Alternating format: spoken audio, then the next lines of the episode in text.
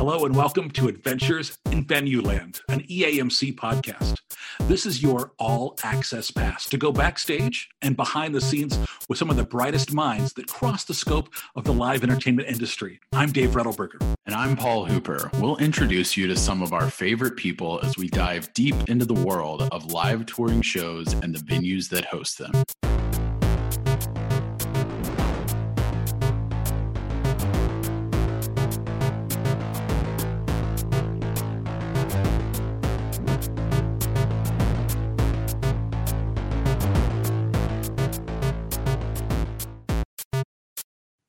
Hello and welcome to another detour episode of Adventures in Venueland, an EAMC podcast. I'm Dave Rettelberger here along with my co-host Paul Hooper. And this week it's been a lot of fun doing something a little bit different than we've done before with a special series, this time focusing on Earth Week. This is part 3 of 3. So yeah, go back and check out the first two parts and then come back to this one. We're releasing them all here throughout Earth Week, the little bite-sized mini episodes. Today's episode topic is we're going to talk about zero waste. You hear that term a lot, but what does it mean to be a zero waste facility? Paul, one more time, will you introduce our guest? Yeah, so we're back again with Brianna Treat, the Director of Sustainability for Climate Pledge Arena and Seattle Kraken in Seattle, Washington. So welcome back, Brianna. I feel like we're getting to know you in the building so much more now. We're all great friends now. Yes. And great friends talk about zero waste, right? How we all can do that. So tell me, as a Director of Sustainability, what is a zero waste facility? What does that mean? Yeah, this is probably my favorite thing to talk about. So preface, my first job out of college, my business card read professional trash talker. I can't make this up. So again, one of my favorite topics to talk about is actually waste. So what is zero waste? What does it mean? How does it apply to venues? Zero waste is basically diverting at least 90% of all of your waste away from a landfill. 90% is that sweet mark. It's an industry standard. We at Climate Pledge Arena actually have an ambitious goal that's 5% more than that 90 threshold. So we want to achieve a 95% diversion rate. You got to do a little better than everybody else. I see how it is. Right? We're competitive. So really, when we were thinking about how we were going to pull this off, I mean, think about venues, they're surge facilities. I mean, there are 15,000 people in our venue every other day purchasing things, right? Purchasing things that need to go somewhere by the time that they leave, whether it's aluminum, food, you name it. And so when we set this goal up, we thought, how can we make this easy for ourselves from the beginning? How can we operate as a zero waste facility with some ease? And so it really all started with procurement. So from the very start, I mean, before the building opened, my boss and a few others before I was hired were actually in a conference room where there were all of these compostable bamboo cutlery, recyclables just strewn across the table. For us to really work with our haulers here locally on what they could accept from us and what could be diverted to either compost or recycling inside the venue. So we wanted to make sure we squared that up with our haulers to ensure that, okay, if we are going to have materials in the building, let's make sure these folks can take them so that it doesn't go to a landfill, we don't get any contamination, et cetera. So from the very beginning, we procured only recyclables and compostables around the arena. So if you were a fan, you would only be purchasing compostables and recyclables around the venue, with the exception of 3 items. These 3 items are all wrappers. So chip wrappers, candy wrappers, peanut bag wrappers. Those are the only 3 items that belong into the landfill bin at our arena, which as you can imagine is a very small volume because they weigh very little.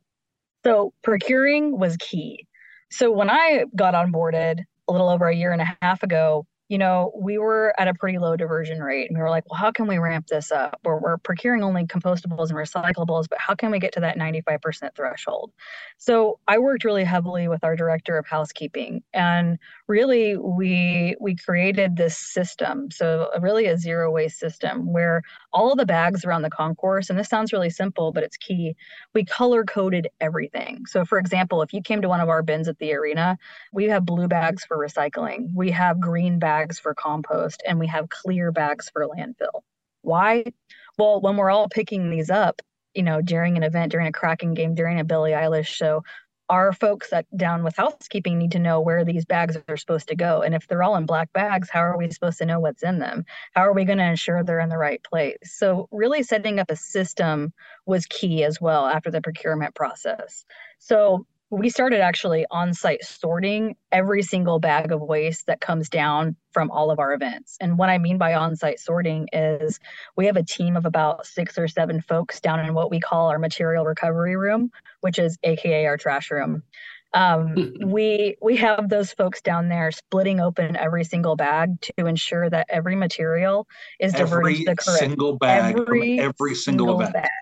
Every single bag is ripped open by our team to ensure that all those materials are diverted to the right place.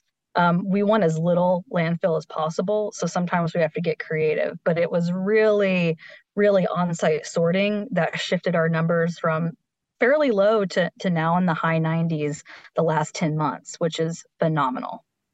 Wow. I mean, I think it is important, like you said, to look for ways to make it easier for other people. I think it's easy in this industry where you have so many departments that touch each other that everyone knows, you know, it's really fun to have ideas when someone else has to do the work, you know? So how many times have we been talking to other people that are like, oh yeah, I had this great idea. So I need you all to do this on this crazy time. And then everyone just rolls their eyes and is like, why should I give a shit about this? Where as I think like the easier you make it on everyone, then whether they care about it or not, it's either A, not going to change their routine. So they wouldn't know any different. Like they're going to pick up the bags no matter what, but now they're color coded. So it's making your, you know, staff that are, you know, cleaning up all that area is like so much easier. You know, we should color code our bags regardless now, you know, it's almost like that's just the smart thing to do.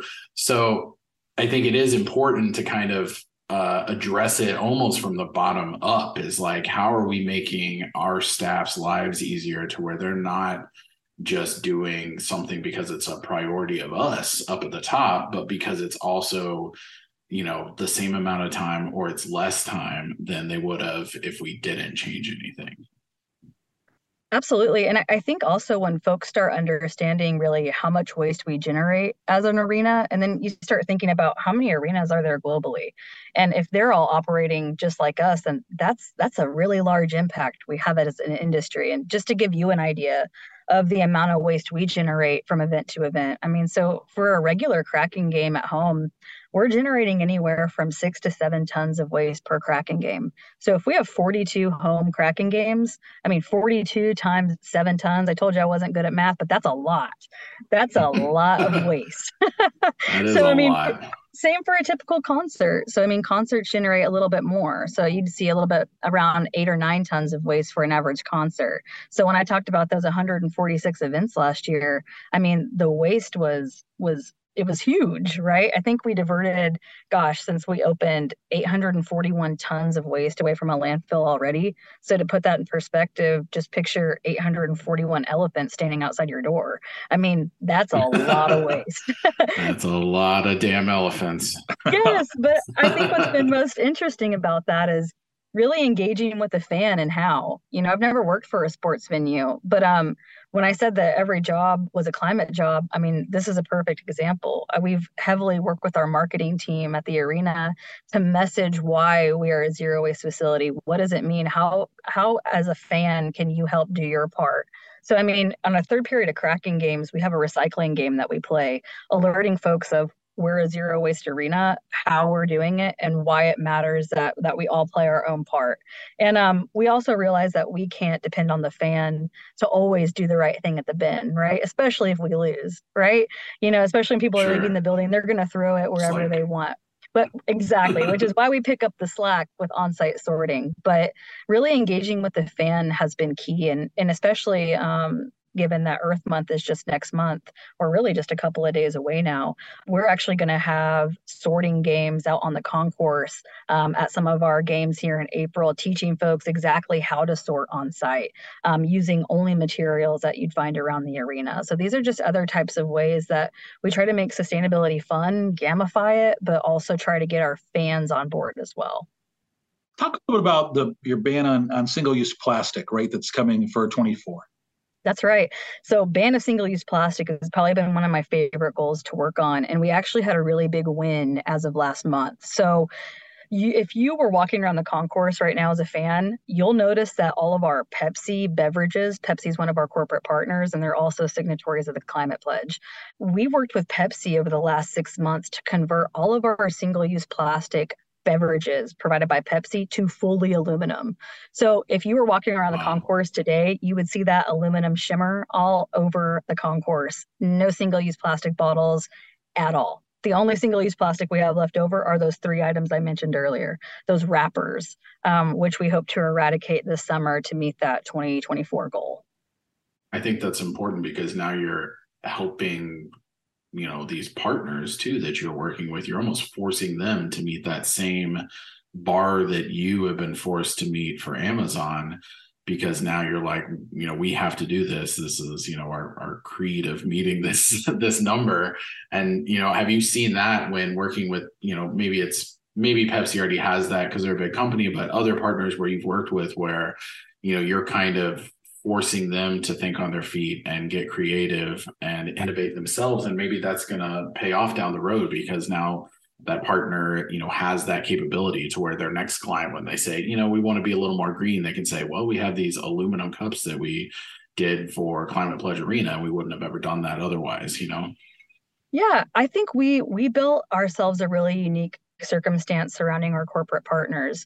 So, I mean, a handful of our corporate partners are also signatories of Climate Pledge, like I mentioned, Pepsi, Alaska Airlines, Verizon. And so we picked our partners very selectively, understanding that we were going to need folks to help us with our sustainability goals. And we knew maybe we could help them with their sustainability goals, because like we mentioned in a past episode, really fighting the climate crisis is a collective issue. So the more people we have on board helping us reach our goals whilst also helping them reach theirs makes such a larger impact than if we were just trying to do this alone.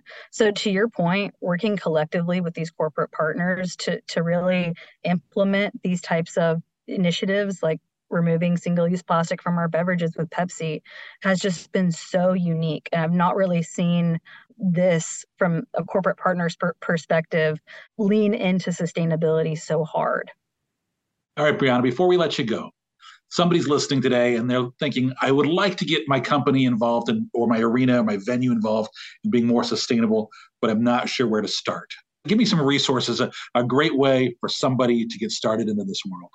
Yeah, I mean, track and measure. I mean, ask for your utility bills from your accounts payable team. Start tracking the kilowatt hours every month. I mean, I always say track, measure, measure, but you really can't enact or implement projects without knowing where you're at, right? So even if you've tracked it and you're not where you'd love to be, that's a perfect opportunity to set a goal so that you can reach that mark.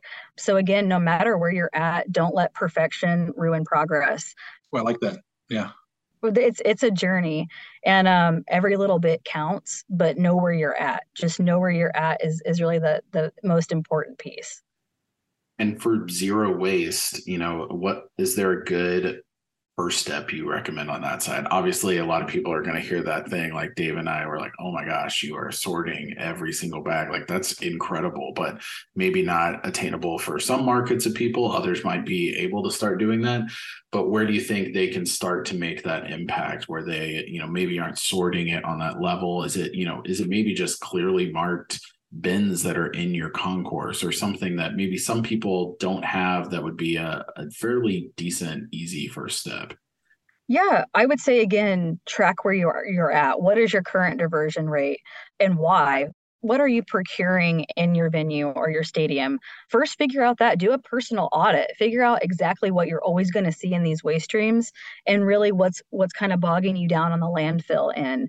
And maybe your set of goals are associated with removing certain products every 6 months, every couple of years to procure only compostables or recyclables. Maybe it's more low-hanging fruit, like more on-site education for your staff or your fans about waste. Maybe it's, again, the color-coded bag system. Maybe it's creating, you know, infographics to teach folks exactly where things go in your venue, even if they're not all compostable or recyclable items. So there is a lot of low-hanging fruit, but I would say first step, see where you're at, do your own internal audit. All right, so somebody's listening today and they say, oh, I want to ask her a question. How can people get in touch with you, Brianna? Yeah, I'm always happy to share anything and everything that we do, including our waste policies, our environmental purchasing policies, and anyone can reach out to me on LinkedIn. I'm sure my email is floating around on my page out there somewhere. Hey, thank you so much for being part of our first ever series. I think we've all come out of this a whole lot impressed and at least a little bit smarter. Thanks again to everybody for listening to this special Earth Week series here on Adventures in Venueland. Remember, you can subscribe and find more episodes wherever you listen to your favorite podcasts. We love your 5-star review so you can help others find us. Until the next adventure, I'm Dave Rettelberger. And I'm Paul Hooper. Thanks for listening, everyone, and happy Earth Week.